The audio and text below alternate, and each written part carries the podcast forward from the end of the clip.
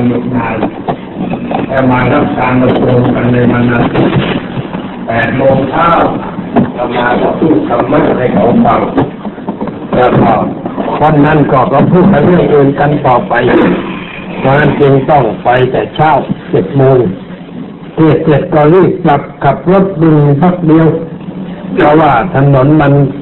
โล่งดีวันอาทิตย์ไม่ติดรถมาถึงนี่ก็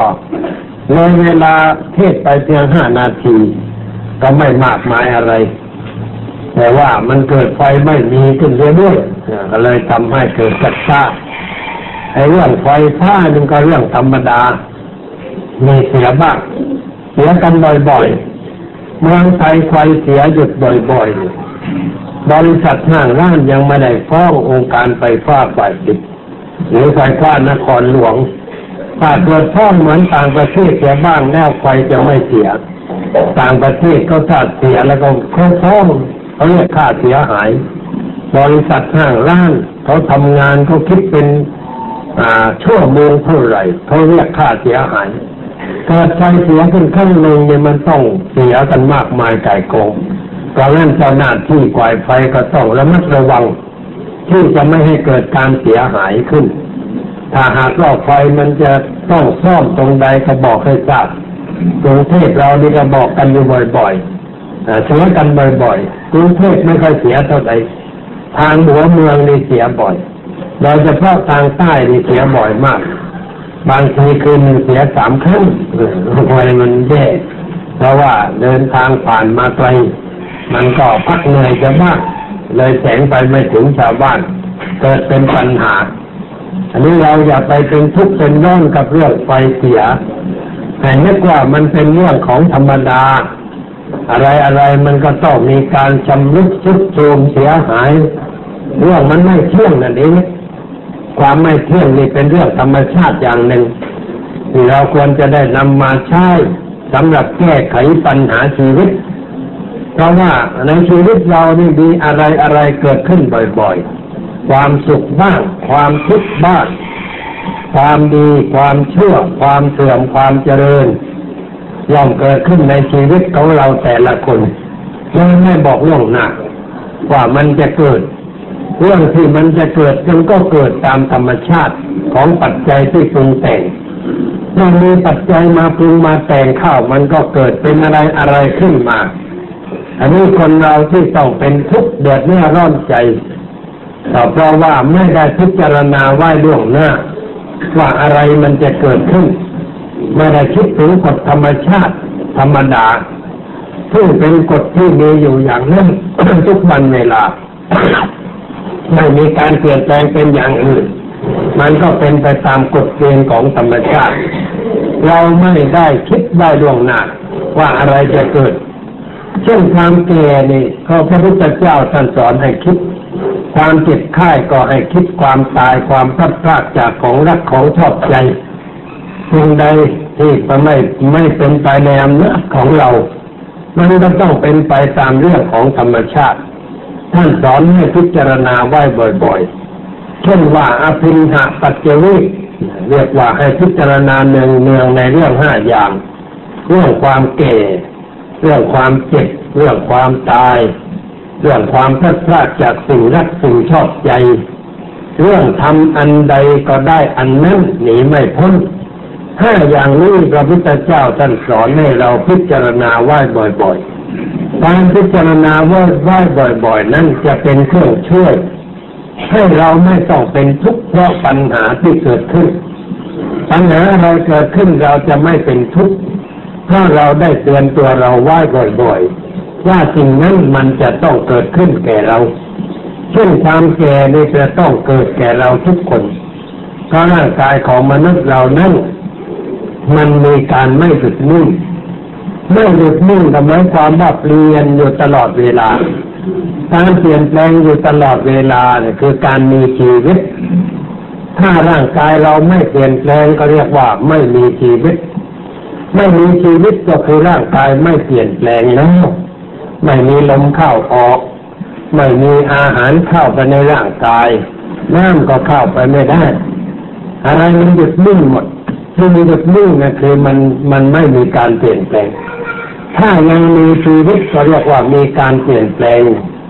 ไม่ว่าจะเป็นคนเป็นสัตว์เป็นต้นไม้ที่เราเรียกว่ามีชีวิต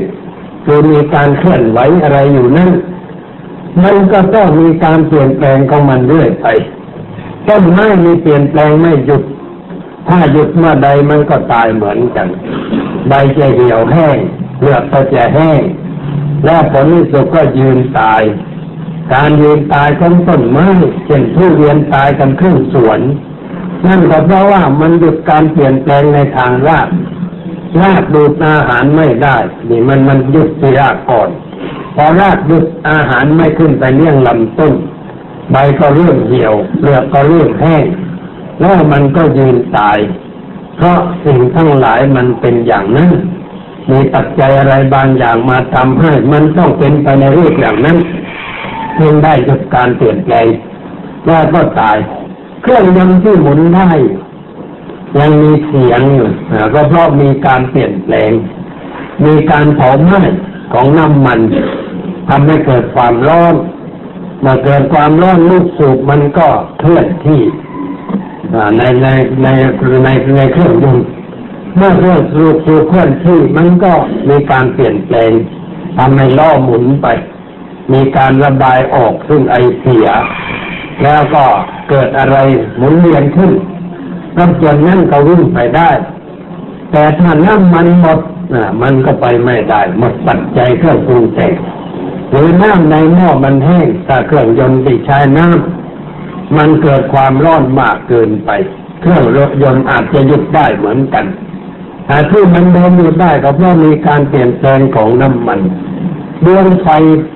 เทียนที่เราจุดตามไหว้บูชาพระมันมีแสงสว่างอยู่ได้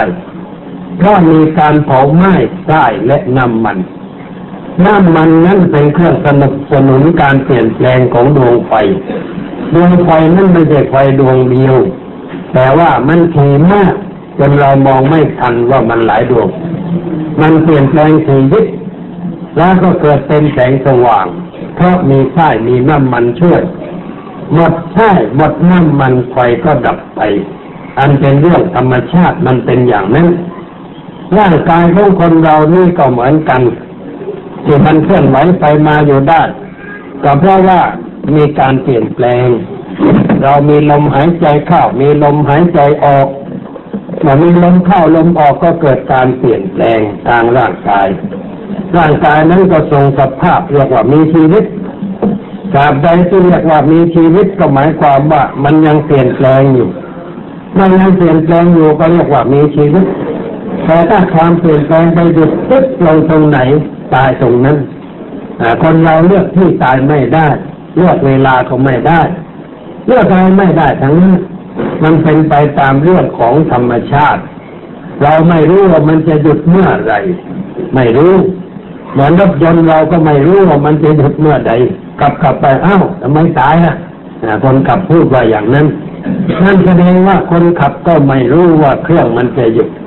แต่มันก็หยุดนะมาหยุดแล้วก็ต้องลงไปเปิดขวาหม้อดูคนโดยสารกี่คนในรถนั่นก็ลงไปดูนั่นเป็นช่างกันแบบทุกคนนี่นะมันกุ้มกุ้มไปอย่างนี้ความจริงไม่ได้ทำอะไร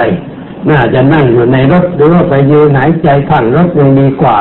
แต่ก็ไปยืนดูว่าอะไรมันเสียทั้งจริงทั้งที่ไม่รู้ว่าอะไรเป็นอะไรในเครื่องยนต์สักอย่าง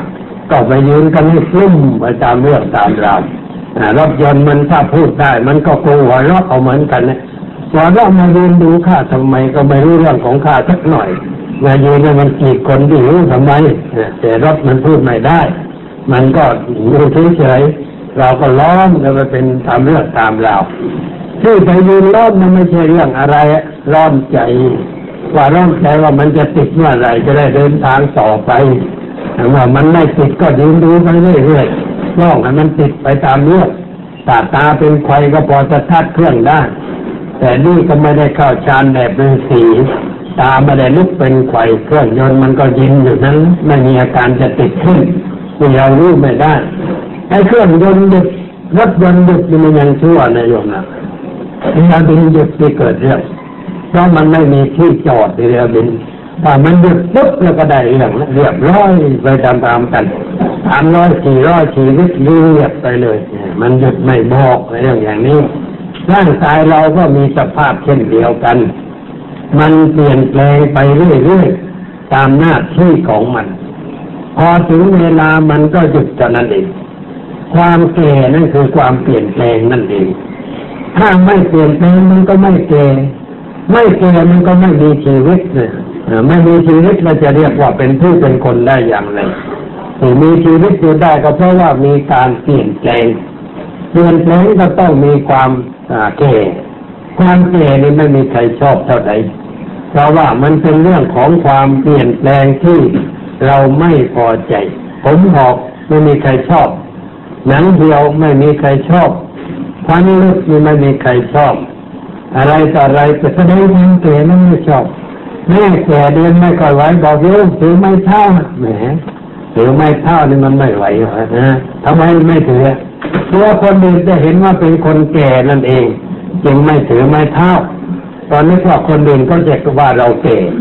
ไอ้ความจริงถึงไม่ถือไม้เท้ามันก็แก่อยู่แล้ว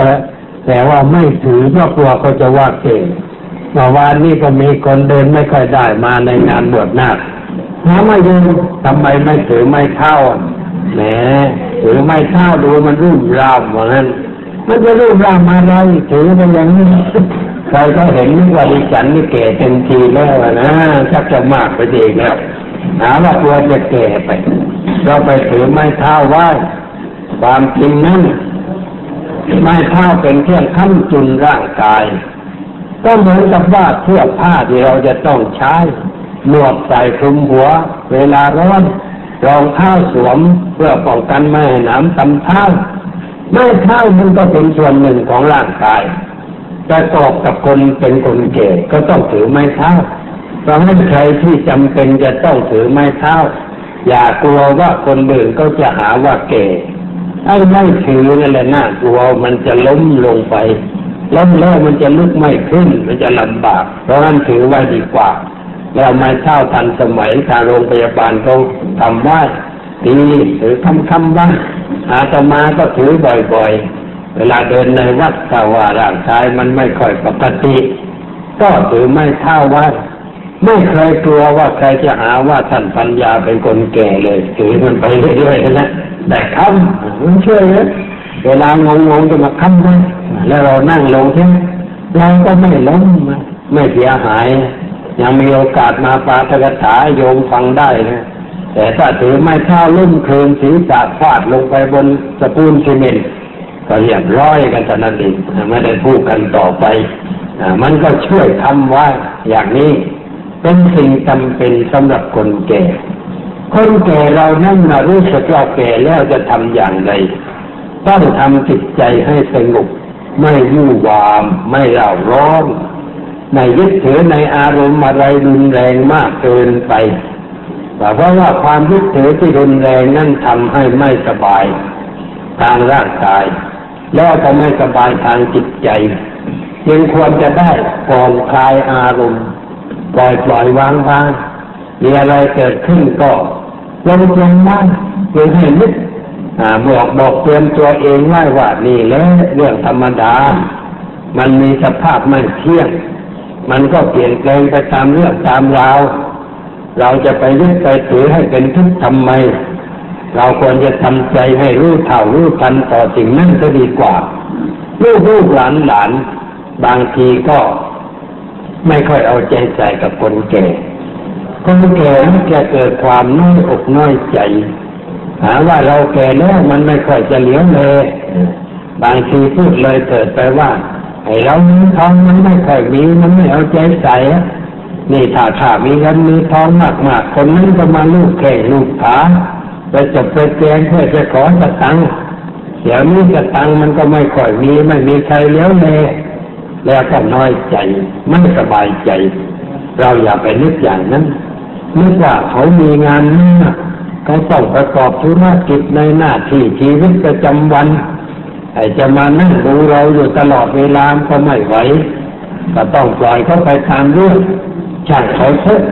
ไอ้เขาจะเริ่มก้าวหน้าไปในชีวิตการงานของเขาดีกว่านึกอย่างนั้น ให้พรแก่ลูกแก่หลานอย่าไปนึกแข่งชักหักกระดูกลูกหลานเข้าให้เดี๋ยวกระดูกมันจะหักขึ้นมาจริงๆแล้วจะเกิดปัญหาโดยความทุกข์ความเดือดร้อนต้องทำใจเฉยๆปล่อยวางๆถ้าเราทำใจเฉยได้ปล่อยวางได้จะช่วยให้เราไม่เป็นโรคความดันไอ้โรคความดันเนี่ยมันเกิดจากอารมณ์ทางจิตใจถ้าใจเรากระทบกระเทือนบ่อยๆมันเกิดความดันสูงบ้างความดันสูงมักจะมีเพราะอารมณ์ส่วนความดันต่ำนั้นมักจะเกิดจากความบกพร่องทางร่างกายแต่ความดันสูงนั้นมักจะเกิดจากการบกพร่องทางอารมณ์คือเราไปยึดถือในอะไรมากเกินไปต้องการอะไรก็ต้องให้ได้ดังใจช้าไปนิดก็ไม่ได้ไม่เหมือนดังใจก็กรูดเขาเคลื่อนเขาเข็นจะกินอาหารพอบอกว่าจะกินก็ให้มันมันลอยอยู่จะฟ้อนหน้ามันไม่ได้ไม่ใช่อาหารทิพย์ลูกหลานเขาอาจจะไปกำลังปรุงอยู่กำลังเจียวไข่อยู่กำลังต้มอยู่กำลังตัดออกจากหม้อเราต้องนั่งรอใจเย็นๆอย่าวู่วามอารมณ์จะเสียหัวใจจะเต้นแรงโลหิตจะพุ่งขึ้นสมองจะทำให้เกิดความเจ็บไข้ได้ป่วยนั่งเฉยๆภาวนาพุทโธพุทโธไปก็ได้กำหนดลมหายใจเข้าหายใจออกก็ได้นั่งรอประเดี๋ยวก็เดี๋ยวคนหลานมาวางมาทันรู้ตัวบอกมาแล้วมาแล้วก็อย่าอย่ารับทานก่อนมันกำลังร้อนทิ้งไว้สักหน่อยให้มันพออุ่นๆพอสบายแล้วรอรับประทานถ้ามารับประทานบางทีรสมันไม่ถูกปากอาจจะเค็มไปบ้าง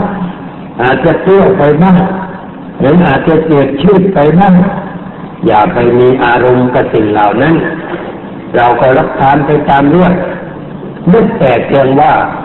เรารับทานเพื่อหายหิวเพื่อไม่ให้เกิดความทุกข์ใหม่ขึ้นในร่างกายรับทานพออยู่ได้แล้วก็รับทานเข้าไปเสร็จเมื่อพอหมดเรื่องไม่บ่นไม่ว่าอะไรแม่ครัวสบายใจลูกหลานก็สบายใจแล้วจะชมว่าแม่คุณยายนี่ใจดีเหลือเกินถ้าไปนักชลประทานบ่อยๆหลวงพ่อท่านเทศบ่อยๆคุณยายใจเย็นใจสงบไม่วู่วามไม่เร่าร้อนเนี่ยลูกหลานสบายใจว่าลูกหลานอาจจะนึกจะมาวัดกับคุณยายมั่งก็เห็นว่าคุณยายใจดีนั่นเองแต่ถ้ามาวัดทุกวันอาทิตย์กลับไปบ้านเป็นฟืนเป็นไฟพ่นใส่ลูกใส่หลานตลอดเวลาลูกหลานก็บ่นเราแหละบอกคุณยายนี่ไปวัดบ่อยๆไม่เห็นดีขึ้นเลยหลวงพ่อท่านเทศเทศยังไงไม่เข้าหูคุณยายนั่งเลยอ่ะไปกันใหญ่ทีนี้ลูกหลานก็เลยขุ่นมัวไปแต่ต้องกระเทือนมาถึงพระสงฆ์องค์เจ้ามันเกิดความเสียหายก็คุณยายใจร้อนนั่นเองไม่ได้ดังนั้นเย็นๆอย่าร้อนนั่งเฉยๆค่อยพูดค่อยจาใครทำอะไรไม่เหมาะไม่ควรก็อย่าพูดก่อนอย่าพูดออกไปทันทีถ้าจะพูดออกไปทันทีนั่นมักจะพูดด้วยความร้อนด้วยอารมณ์ฉุนเฉียวคำพูดที่ออกมาด้วยอารมณ์ร้อนมันร้อนเหมือนกันเราไม่น่าฟังไม่รีบหูแทนที่เขาจะเอาไปเป็นเครื่องเตือนใจเขากับโกรธจ้ะโดยว่าเขาก็ไม่รับคำสอนคำเตือนของเราเลยมันไปกันใหญ่เรางั้นเฉยไว้ก่อนว่างๆคอยมานั่งคุยกันเรียกกันมานั่งใกล้ๆมีขนมอะไรก็เลี้ยงเขาหน่อยกินขนมเพลินใจแล้วบอกว่าแหมมีอะไรนิดๆหน่อยๆยายจะขอร้องอย่าให้กระทำอย่างนั้นต่อไปหลานมีกำลังอารมณ์ดีบอกว่ามีอะไรที่คุณยายจะขอผมไม่ขัดข้องนะผมเคารพคุณยายแล้วก็ว่ากันไปเลยอะไรก็ว่าลงไปหลานก็เลยรับฟังด้วยดีเพราะอารมณ์ของใสใจสบายเขาก็เอาไปปฏิบัติอย่างนี้ยายกับหลานก็เรียกว่าเข้ากันได้เรียบร้อยไม่มีปัญหายุ่งยากในทางจิตใจอันนี้มันต้องฝึกเหมือนกันต้องหัดทำว่าเป็นเครื่องเตือนใจเมื่อสักที่ก็มีคนก่อนเทศยังไม่ถึงเวลา อุบาสิกาสองสามคนมานั่งใกล้มาถามว่าเนี่ยทำยังไงดีหลวงพ่อมันขี้โกรธเหลือเกินเอาก็เราไปหัดเป็นคนขี้โกรธสิมันก็จะโกรธบ่อยๆมาหัดเรื่องใหม่สิหัดเป็นคนไม่โกรธมันโกรธมาจะนานแล้วจะหัดอย่างไรก็เลยบอกว่าคอยเตือนตัวเองว่าเตือนตัวเองนั้นเสมอเสมอว่าวันนี้ฉันจะไม่โกรธใครฉันจะไม่ก่อความรำคาญให้แก่ใครใครฉันจะอยู่อย่างใจเย็นจะอยู่อย่างใจสงบอันนี้ถ้าอยู่คนเดียวมันก็ไม่มีเรื่องให้โกรธหรอกคนเราจะโกรธจะเกลียดจะรักเนี่ยมันก็มีบุรุษที่สองเข้ามาเกี่ยวข้องคือมีคนอื่นเข้ามาเกี่ยวข้องมีอารมณ์อารมณ์มันเกิดจากคนสิ่งทั้งหลายเกิดจากคนเกิดจากรูปของคนเสียงของคนกลิ่นรสอะไรอาการของคนทั้งนั้นเราก็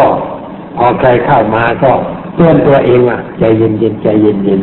อย่าไปวุ่นวามเขาอย่าไปโกรธไปเคืองเขาพูดกันใจเย็นเย็นว่าไว้ก่อนท่องคาถาบ้างใจเย็นเย็นใจเย็นเย็นว่าว่าตัวเองไม่ต้องว่าดังๆนะเพราะว่านิดเราก็พอแล้วก็คุยกับเขาพูดจาการงานอะไรกัน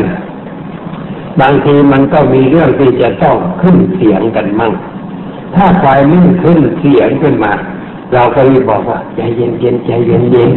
อย่าไปขึ้นเสียงกับเขาเขากำลังร้อนแต่เราร้อนขึ้นอีกมันก็ไหม้กันใหญ่เพราะนั้นเย็นเย็นนะอย่าไปร้อนเหมือนเขาแต่คนนั้นมันไม่ดีมันจึงร้อนคอยเตือนตัวเองในใจแล้วก็นั่งเฉยๆยิ้มยิ้มไปทำบ่อยๆทำบ่อยๆข้าวมันก็ดีขึ้นไอ้ที่เราเป็นอะไรนะเพราะเราสะสมมานั่นเองสะสมความโกรธมันก็ได้ความโกรธเพิ่มขึ้นสะสมความเกลียดก็ได้ความเกลียดเพิ่มขึ้น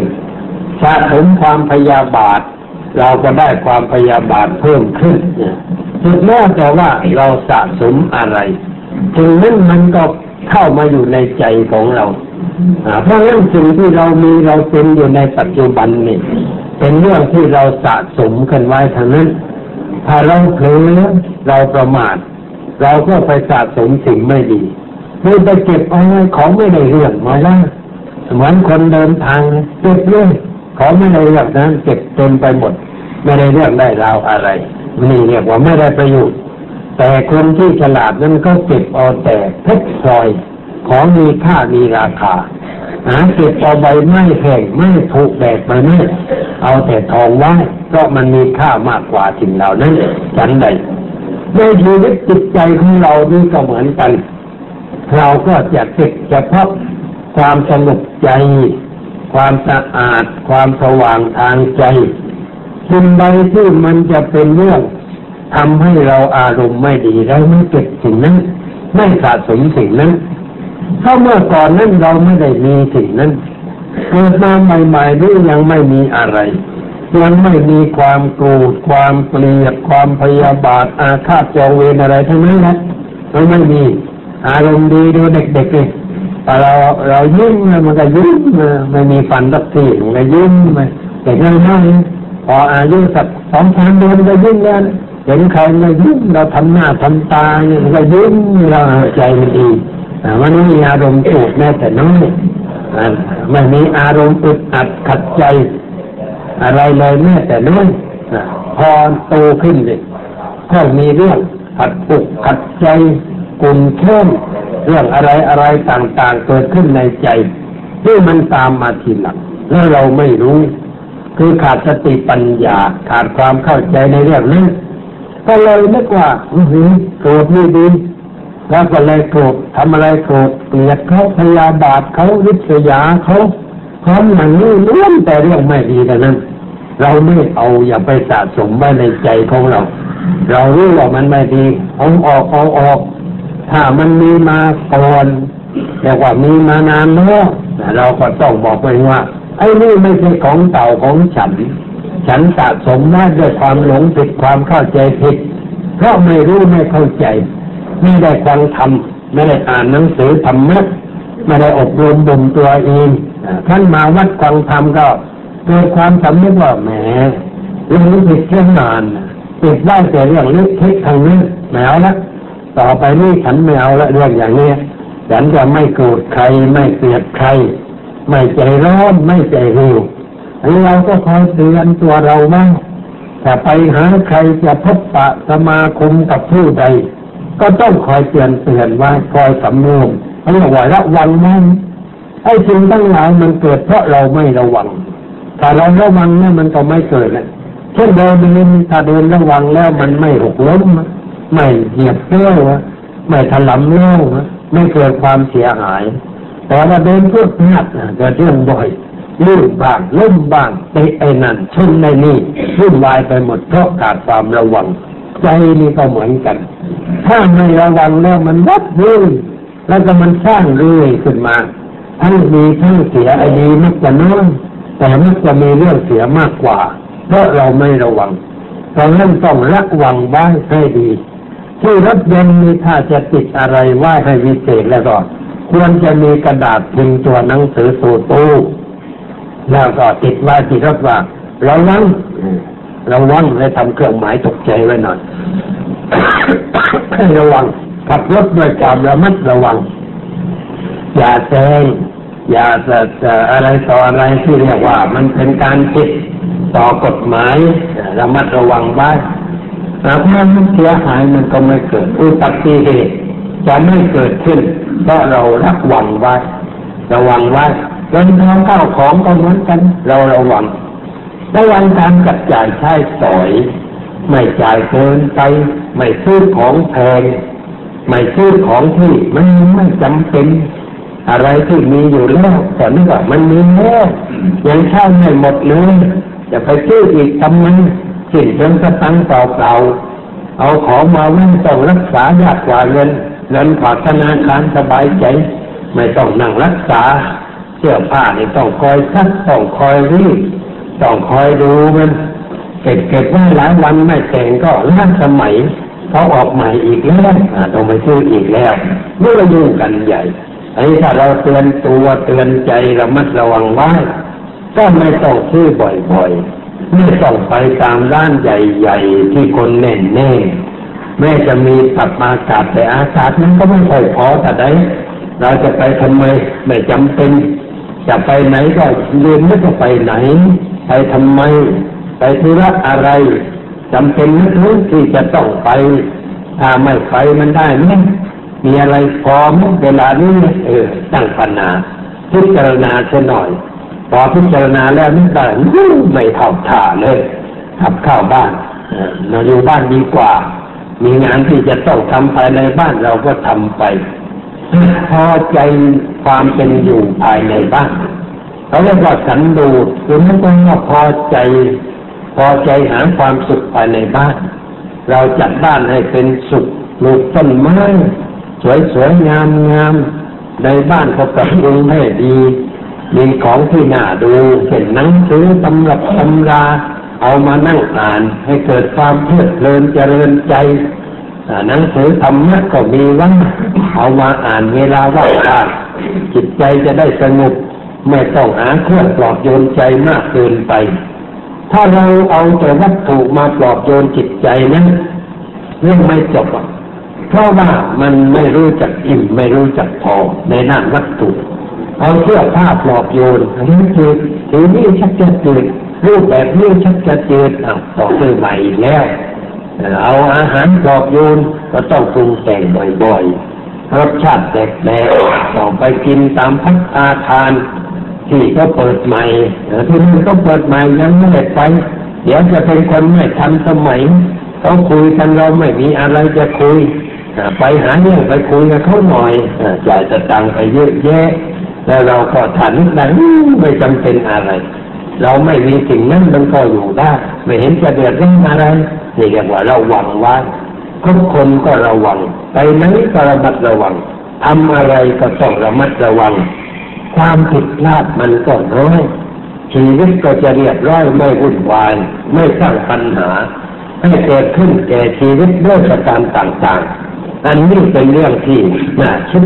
น่านึกเอามาเป็นข้อเตือนใจสิ่งทั้งหลายภายในใจของเราที่ว่ามันไม่ค่อยเหมาะไม่ดีสร้างปัญหาให้เกิดขึ้น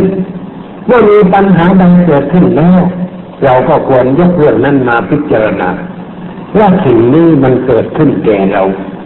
ทำให้เราร้อนใจทำให้เกิดวิตกกังวลให้เป็นปัญหาในชีวิตด้วยประการต่างๆมันเกิดมาจากอะไรจากคนจากวัตถุหรือจากอะไรไม่ไม่ว่าจากอะไรนะจากคนก็ดีจากวัตถุจากสถานที่จากเหตุการณ์ถ้าเราไม่เข้าไปเกี่ยวข้องมันจะเกิดแก่เราได้หรือลองตั้งปัญหาอย่างนั้นถ้าเราไม่เข้าไปเกี่ยวข้องเนี่ยมันจะเกิดแก่เราได้หรือความผิดมันอยู่ที่ใครเราศึกษาให้ดีคิดให้ดีถ้าคิดให้ดีแล้วเราก็จะรู้ว่าเพราะเราเป็นผู้ผิดผิดตรงไหนผิดตรงที่เราไปเกี่ยวข้องกับสิ่งนั้นด้วยขาดความระมัดระวังมีระมัดระวังไปเกี่ยวข้องเข้ามันก็เกิดเป็นปัญหาสร้างความทุกข์ความเดือดร้อนให้เกิดขึ้น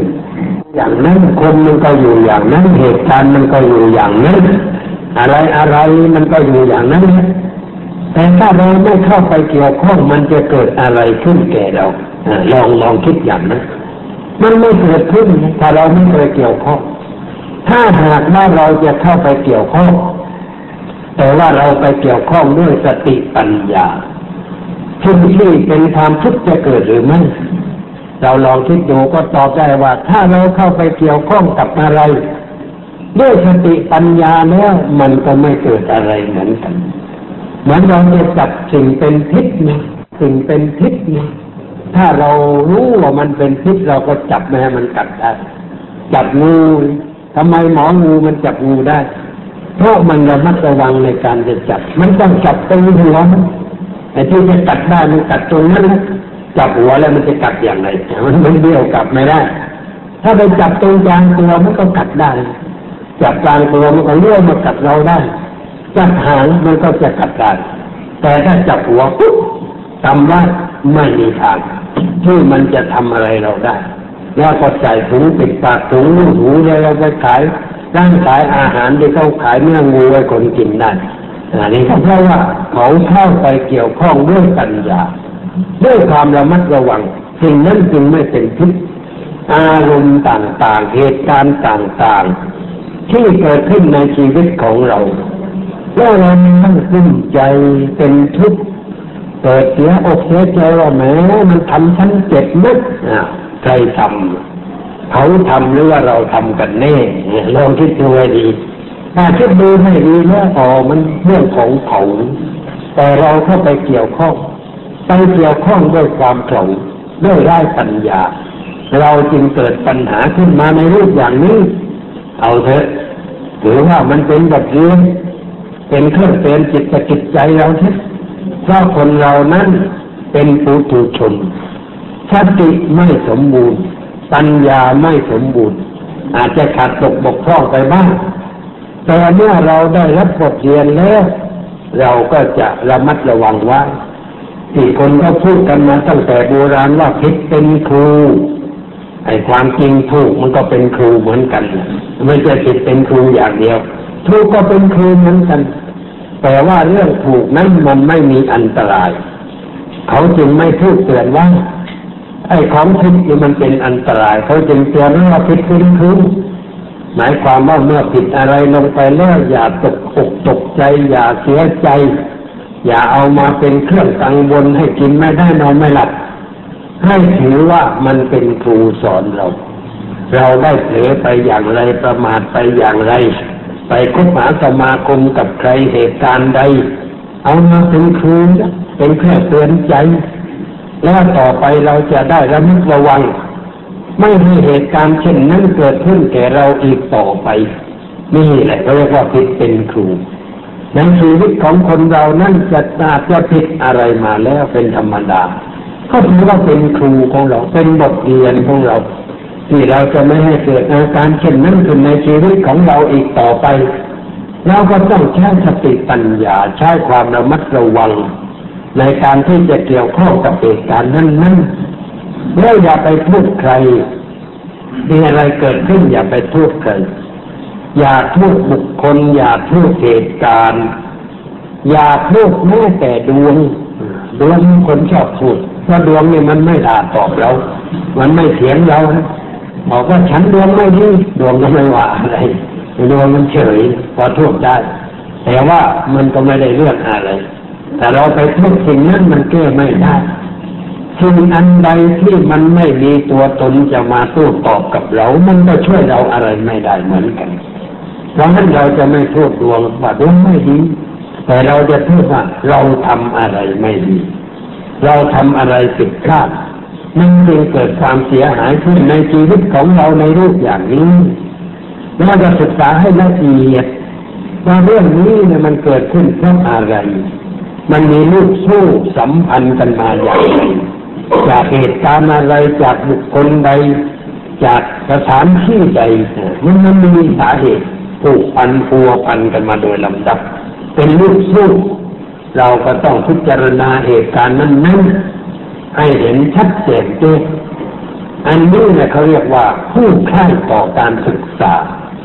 คือศึกษาธรรมะอยู่ในตัวธรรมะคือสิ่งที่เป็นประสบการณ์ในชีวิตของเราก็ได้เหมือนกันเราศึกษาจากประสบการณ์ในวันศึกษาธรรมะเพื่อให้รู้สิ่งทั้งหลายตามสภาพที่เป็นจริงแล้วเราก็จะไม่มัวเมาหลงไหลในสิ่งนั้นสิ่งนั้นจะไม่เป็นพิษเป็นภัยแก่เราอีกต่อไปหลักการมันเป็นอย่างนี้เราจึงควรถือหลักนี้ว่าพระพุทธเจ้าท่านสอนให้ชัดเจนว่าเราทำอะไรเราได้ทำดีดีทำชั่วชั่วมันจำไม่ง่ายแต่ทำดีเราไม่ดีขึ้นทำชั่วเราก็ชั่วขึ้นเช่นเราคิดดีใจเราก็ดีคิดชั่วใจเราก็เศร้าหมองเช่นเราโกรธใครใจเราก็ร้อนเราเกลียดใครใจเราก็ร้อนเราทำอะไรมันไม่ดีมันก็อยู่ในใจของเรามันเกิดขึ้นมีอยู่ในใจของเรามันไม่หนีไปไหนเราได้สิ่งนั้นและถ้าเราทำบ่อยๆในเรื่องใดเราได้สิ่งนั้นเพิ่มขึ้นเพิ่มบ่อยๆเราได้ความโกรธเพิ่มขึ้นเกลียดบ่อยๆเราก็ได้ความเกลียดเพิ่มขึ้นเผลอเร็วบ่อยๆเราก็ได้ความเผลอเร็วเพิ่มขึ้นมันเพิ่มขึ้นสิ่งไม่ดีเพิ่มขึ้นเป็นทุกข์ทำให้ชีวิตตกต่ำแต่สิ่งที่ดีเพิ่มนั้นทำให้เราเป็นสุขทำให้ชีวิตสมบูรณ์เพราะฉะนั้นเราจึงต้องเพิ่มพูนแต่สิ่งที่ดีงามพระพุทธเจ้าจึงสอนว่าให้เราเพิ่มพูนความดีให้ให้ทำบุญทั้งกลางวันกลางคืนแต่ละคุณยามะฮู้รัตตังแต่ว่านั้นหมายความว่าให้ทำดีทั้งกลางวันกลางคืนตื่นอยู่ด้วยความดีหลับมันก็สบายตื่นอยู่ด้วยความร้ายหลับมันก็ฝันร้ายมีความฝันไปในทางร้ายมันเป็นอย่างนั้นเพราะฉะนั้นเราจึงต้องระมัดระวังในสิ่งเหล่านี้อยู่ตลอดเวลาไม่ว่าจะอยู่ที่บ้านอยู่ในสังคมอยู่ในการงานต้องอบรมสติปัญญาไว้เพื่อเป็นเกราะป้องกันตนไม่ให้อันตรายมาถูกต้องชีวิตของเราระวังไว้บ่อยๆอาจจะเผลอไปบ้างแต่ก็เป็นบทเรียนเป็นข้อเตือนใจไม่ให้เรากระทำสิ่งนั้นขึ้นอีกในภายหลังอันนี้เป็นหลักการที่จะช่วยให้ชีวิตของเราดีงามขึ้นตามวิธีการในทางพระพุทธศาสนานี่เรื่องหนึ่งอันนี้อีกประการหนึ่งเรื่องที่อยากจะทำความเข้าใจเพราะว่าเหตุการณ์เกิดขึ้นเฉพาะหน้ามีอยู่ในปัจจุบันนี้เรื่องความงมงายบางสิ่งบางประการที่เราไปเชื่อด้วยความ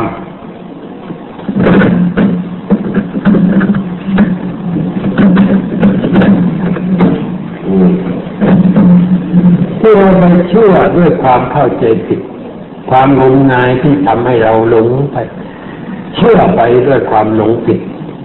แล้วก็เป็นเหตุให้เสียอะไรไปหลายอย่างหลายประการเช่นเรื่องการทรงเจ้าเข้าผีนี่เป็นตัวอย่างเขาเรียกว่าทรงเจ้าคนทรงคนทรงมีอ้างว่าวิญญาณผู้นั้นวิญญาณผู้นี้มาเข้าทรงไอ้คนที่ตายไปตั้งหลายร้อยปีแล้วยังอุตส่าห์มาเข้าทรงอยู่ได้นี่เขาเรียกว่าเอาคนตายมาหากิน เอาคนตายเก่าๆแก่ๆมาหากินมันนั่นไม่ได้เกี่ยวข้องวิญญาณคนนั้นก็ไม่ได้มาอะไรหรอกแต่ว่าเขาบอกว่าท่านผู้นั้นท่านผู้นี้เป็นการโกหกพกลมให้คนเชื่อเพราะวิญญาณผู้นั้นหาได้เข้าทรงคนนั้นไม่การเข้าทรงนั้นมันเกิดขึ้นจากอะไรเกิดจากบุคคลประเภทที่หนึ่งปัญญาอ่อนพวกปัญญาอ่อนทรงง่ายหรือว่าไม่ใช่ปัญญาอ่อนแต่วางแผนที่จะต้มมนุษย์แล้วก็หัดเป็นคนทรงคือทุกนี้กันการเป็นคนทรงนี้มันต้องฝึกพยายามฝึกในที่ที่ไม่มีใครเห็นฝึกเพื่อจะเป็นคนทรงในเรื่องนั้นในเรื่องนี้แล้วก็ฝึกบ่อยๆชำนาญพอจะนึกจะทำการทรงปุ๊บมันก็ทำได้ทันทีเหมือนกับเราหัดชกมวยหัดว่ายน้ำหัดกีฬาต่างๆเนี่ยมันคล่องพอคล่องแล้วจิตไม่คิดมันก็ทำได้เหมือนคนขับรถยนต์เนี่ยมันคล่องแล้วมือถือพวงมาลัยทั้งเหยียบเดียวเหยียบไม่ทำอะไรมันทำได้ทันท่วงทีเพราะความคล่องแคล่วนี่คนทีนี่ก็เหมือนกันเขาหัดแต่เราไม่รู้แล้วก็บอกว่าวิญญาณนั้นวิญญาณนี้วิญญาณหลวงพ่อพุทธาจารย์ตูมาทรงนะวิญญาณหลวงพ่อทวดมาเข้าทรงนะวิญญาณพระนเรศวรมาเข้าทรงนะโอ้หลายคนมาหมดวิญญาณพระเจ้าตากสินนะอะไรต่ออะไรพวกนี้เรียกว่าพวกแอบกินทางนั้นไปอ้างสิ่งเหล่านั้นไอ้วิญญาณของคนที่คนชอบทางนั้นคนเชื่อทางนั้นไอ้วิญญาณไอ้โจรไทยนี่มันก็เข้าทรงนะไอ้เสือหรือพวกไอ้เสือนี่มันก็เข้ามาทรงไก่ถ้าทรงคนมันจะไม่เชื่อหรือว่าไอ้เสือเข้าทรงกูจะไปเอาอะไรจากไอ้เสือเพราะงั้นต้องเอาวิญญาณดีๆวิญญาณที่มีสวรรค์เนี่ยนะอุตส่าห์เชิญมาทรงได้ความจริงมันเปล่ามันทำท่าสังเกตดูโยมดูคนทรงต้องเป็นคนทำท่าเก่งต้องทำท่าเป็นคนเก่งนั่งหลังโกงนะแล้วมันจะไม่ขัดประมาทคนทรงเนี่ยนั่งขัดประมาทวางตัวไม่ใช่เรื่องอะไรคนทรงแล้ววางตัวเสมอไม่มีคนทรงไหนนั่งทับเทียบเรียบร้อยเลยไม่ว่าจะเป็นพระสงฆ์องค์เจ้ามาทรงในหน้าจะนั่งทับเทียบเรียบร้อยพระนี่ท่านนั่งทับเทียบสมเด็จนี่ท่านคงจะนั่งเรียบร้อยแต่ว่าเขาเห็นรูปถ่ายสมเด็จนั่งขัดสมาธิเลยว่าพอเข้าทรงก็ยกขัดสมาธิเรียบทำท่าทำท่าให้เก๋หน่อยทำเสียงเป็นคนเก๋เขาไม่ได้ให้ทำเสียงอย่างนั้นจนเคยชินไม่ได้พูดเรื่องอะไรต่ออะไรไปตามเรื่องตามราวที่คนเขาต้องการให้พูดถูกต้องผิดนั่นแต่ว่าคนมันไม่ได้จดสถิติไว้ว่าผิดเท่าใดถูกเท่าใดส่วนมากมันไม่เคยได้เรื่องอะไรทรงแล้วก็อย่างนั้นแหละแต่ว่าคนก็ยึดถือเชื่อมั่นเอาในสิ่งนั้นว่าเป็นจริงเป็นจังแล้วก็เสียเงินเสียทองกันไปสุดแล้วแต่คนทรงจะต้องการเมื่อคนไม่ทรงคนนั้นก็กลายเป็นคนที่คนทั้งหลายนับถือนับถือว่าเป็นคนต้มมนุษย์เก่งแต่นั้นนี่ไม่ใช่เรื่องอะไรต้มเก่งฉลาดในการต้มวิธีการดีคนก็ไปเชื่อหรือคนที่ไปหาคนทรงนั่นเป็นคนประเภทใดเป็นคนมีความทุกข์ไม่สบายใจและเมื่อมีความทุกข์คนนี้จะไปไหนรู้จักเพื่อนฝูงบางคนเพื่อนบอกว่าฮะขึ้นใจนะไปหาเจ้าหน่อยไปหาเจ้าไปถึงจากคนที่เป็นคนทรงก็จุดธูปจุดเทียนนั่งทำท่าอย่างขึ้นแล้วข่าวแล้วก็สงบข่าวแล้วจะถามอะไรก็ได้ก็ถามไปตามเรื่องไม่ได้เรื่องอะไรอามารู้จักคนที่เรียกว่าชอบไปหาคนทรงดูอย่างใดก็ดูอย่างไม่ดีดีขึ้นไม่ใช่ว่าไอ้เจ้าที่เข้าทรงจะช่วยให้ทำมันนะกินดีขึ้นให้ฐานะดีขึ้นก็หาไม่ได้ดูอยู่อย่างใดก็อยู่อย่างนั้นไม่เจริญไม่ก้าวหน้าอะไรเพราะว่าไปเชื่อสิ่งเลวไหลเลยก็ทำกันไปอย่างนั้นแต่ไม่ทั่วไปมีคนเชื่อเยอะแยะเจ้าแม่เจ้าพ่อเจ้าพี่เจ้าน้องอย่างเยอะแยะเพราะว่าสมัยนี้ไม่มีใครลงโทษคนทรงสมัยรัชกาลที่สี่ใครทรงเจ้าเข้าผีนี่ถูกจับเชือกหลังร้อยทีเชือกด้วยไหวนะนอนซ้ำพิ้งอย่างนี้เลยเชือกร้อยที เพราะนั่นผีไม่กล้าเข้าทรงใครเรื่องตัวเคลื่อนนะเราเวลาเคลื่อนผีมันเจ็บแต่คนทรงหลังหลายเมื่อคนไหนจะไปกล้าทรงต่อไปมันถูกเคลื่อนนั้นก็ไม่มีใครกล้าทรงแต่นี่มาในสมัยนี้คนทรงมากไปถามหัวถามเบอร์ถามนั่นถามนี่เนี่ยเจ้าพ่อไว้อย่างนั้นเจ้าพ่อไว้อย่างนี้แล้วบางทีก็แจกขนมกินนิดหน่อยคนที่ไปหานะไปกันใหญ่ยิ่งเป็นอย่างนี้เราเป็นพุทธบริษัทเป็นลูกศิษย์ของพระพุทธเจ้าไม่ควรจะไปหาผี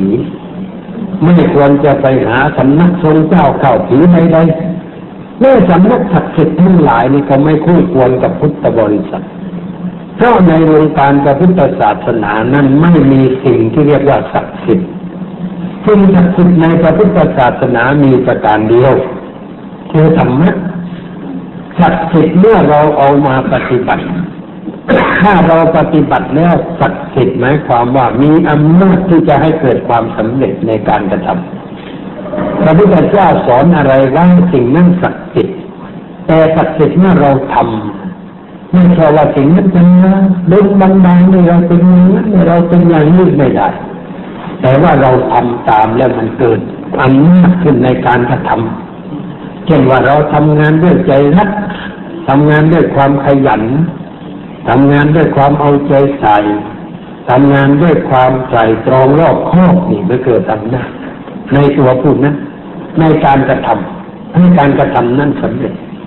พระพุทธเจ้าสอนอะไรว่าสิ่งนั้นศักดิ์สิทธิ์คือเกิดอำนาจจนพระองค์บอกว่าทั้งสองอย่างมีอุปการะมากคือสติกับสัมปชัญญะสติความระลึกได้สัมปชัญญะแปลว่าความรู้ตัวระลึกได้ว่าเราจะทำอะไรเราจะลุกขึ้นจะนั่งจะเดินจะกินจะยืดแขนออกไปจะขึ้นเข่าจะพูดจะจามีสติแล้วก็สัมปชัญญะรู้ตัวอยู่กับเรื่องนั้นนี่สัจจ์ไม่เกิดการผิดพลาดไม่เกิดการเสียหายแต่ผู้กระทำนี่ถ้าทำสัจจ์อย่างนี้ทั้งสองอย่างพระพุทธเจ้าบอกว่าเป็นธรรมคุ้มครองสัตวโลกให้อยู่เป็นสุขอะไรมีฤทธิ์ความละอายต่อบาปอุปปะความเกรงกลัวบาปใครเป็นคนละอายบาปมันก็ไม่ทำบาปคนกลัวบาปมันก็ไม่ทำบาปแล้วคนนั่นจะปลอดภัยนะจะอยู่เย็นเป็นสุขนี่ศักดิ์สิทธิ์จริงๆแต่ว่าไอ้สิ่งศักดิ์สิทธิ์ที่เราไปเป็นบางสารกล่าวต่างๆนานานั้นไม่ได้ศักดิ์สิทธิ์อะไรเรานึกเอาเองเราว่าเอาเองนึกเอาเลยว่าสิ่งนั้นศักดิ์สิทธิ์แล้วก็เราก็ไปแก้กันไปตามเรื่องบนบานศาลกล่าวการบนบานศาลกล่าวนั่นคือฐานคอรัปชั่นในสังคมไทยคอรัปชั่นนี่กระทั่งกับเสาหลักเมืองคอรัปชั่นกับพระพุทธรูปตามโบสถ์ตามวิหารเขาคอรัปชั่นตามศาลต่างๆคอรัปชั่นคือติดถึงบนนะถ้าสำเร็จข่าวนี้เอาหัวหมูมาถวายสามหัวนะแต่ไม่มีใครพูดว่าถ้าไม่สำเร็จเผาศาลเลยนะถ้าถ้าอย่างนั้นได้เผากันบ่อยได้เผาศาลกันบ่อยก็ไม่สำเร็จก็ต้องเผากันเลยไม่พูดนะพูดไม่กล้าพูดอย่างนั้นนะแต่พูดว่าถ้าถวายหัวหมูสามหัวพอเสร็จแล้วเอาหัวหมูมาถวายเจ้าก็ไม่ได้กินเราแอบเอาไปกินกันเองนี่เขาเรียกว่าทำไปด้วยความไม่รู้ไม่เข้าใจในหมู่พุทธบริษัทไม่ควรจะมีสิ่งเหล่านี้พระพุทธบริษัทเป็นผู้รู้เป็นผู้ตื่นเป็นผู้มีความเบิกบานแจ่มใสว่าเราจะไปที่ไหว้อะไรอย่างนั้นเมื่อพระพุทธรูปก็เหมือนกันเราไม่ไปไหว้เพราะศักดิ์สิทธิ์อย่างนั้นแต่เราไปไหว้เพื่อระลึกถึงพระคุณของพระพุทธเจ้าแล้วก็นำพระคุณนั้นมาใส่ไว้ในใจของเราทำใจเราให้เป็นเหมือนกับที่พระพุทธเจ้าเป็นพระพุทธเจ้ามีความรักเพื่อนมนุษย์เรารักเพื่อนมนุษย์พระพุทธเจ้ามีปัญญาเราอยู่ด้วยปัญญาพระพุทธเจ้าเป็นผู้บริสุทธิ์เราก็พยายามทำจิตใจเราให้บริสุทธิ์เราไปง่ายอย่างนั้นไม่ใช่ไปว่าของหลวงพ่อช่วยทิ้งฉันขอให้ถูกรางวัลที่หนึ่งสักทีจะเอาช่างมาถวายสักตัวสั่งไม่ขี่ก็ไม่ได้เอาไปถวายหลวงพ่อจนรกบวชก็ไปหายเดี๋ยวนี้ก็ถวายพวงมาลัย ในบางเด็กมาบางบางโลกแขวนเต้นไปหมดไม่เอาไปเผามั่งเลยไปไปไหว้ของทำไมไม่เผาใช่มั่งพวงมาลัยเลยเขาบอกว่าว่าอย่างนั้นคนมันจะอะไรเห็นว่าขลังดีอะไรให้มันรู้กันอยู่แล้วก็ดีอะไรเป็นที่อย่างนี้นะเราไม่ควรจะไปทำอย่างนั้นเราควรจะดูตัวเราแก้ไขตัวเราปรับปรุงตัวเราตามหลักธรรมของพระพุทธเจ้าเอาธรรมะของพระพุทธเจ้าเนี่ยมาเป็นเครื่องมือสำหรับแก้ไขปัญหาชีวิตสิ่งทั้งหลายก็จะดีขึ้นขอญาติโยมได้เข้าใจอย่างนี้วันนี้ก็เรียกว่าพูดกระท่อนกระเทนญาติโยมที่อยู่ข้างนอกได้ยินมั่งไม่ได้ยินมั่งแต่ว่าบันทึกไว้นี่คงจะใช้ได้แต่ไปถอดเทปเป็นเล่มในอาทิตย์ต่อไปวันนี้พูดมาก็พอสมควรแก่การเวลาขอยุติว่าแต่เพียงเท่านี้ตอนนี้ไปก็ขอเชิญญาติโยมนั่งสงบใจเป็นเวลาห้านาทีนั่งสงบใจนั่งตัวตรงหลับตาที่มันไม่ยุ่งแล้วก็หายใจแรงเข้าเข้าแรงลึกเพื่อจะกำหนดง่ายหายใจออกแรงหายใจเข้าออกแรงเลยช่วยสุขภาพทางกายด้วยทำให้สุขภาพดีขึ้นว่างๆหายใจแรงๆสักบ้างแล้วเวลาหายใจก็รู้ว่ากำลังหายใจเข้าหายใจออกคอยกำหนดรู้เป็นการฝึกจิตการหายใจแรงนั้นเป็นประโยชน์ทางสุขภาพร่างกายการกำหนดรู้เป็นประโยชน์แก่สุขภาพทางจิตใจได้กำไรเรื่องเดียวจะได้กำไรสองอย่างจะทำให้สิ่งทั้งหลายดีขึ้นกำหนดรู้อย่าไปนึกเรื่องมันไปก็ดึงจับมาให้มาที่ลมเข้าลมออกหายใจเข้าออกคอยกำหนดรู้ไว้เลิกไปทันทีดึงกลับมาให้อยู่ที่ลมเข้าลมออกทำห้านาที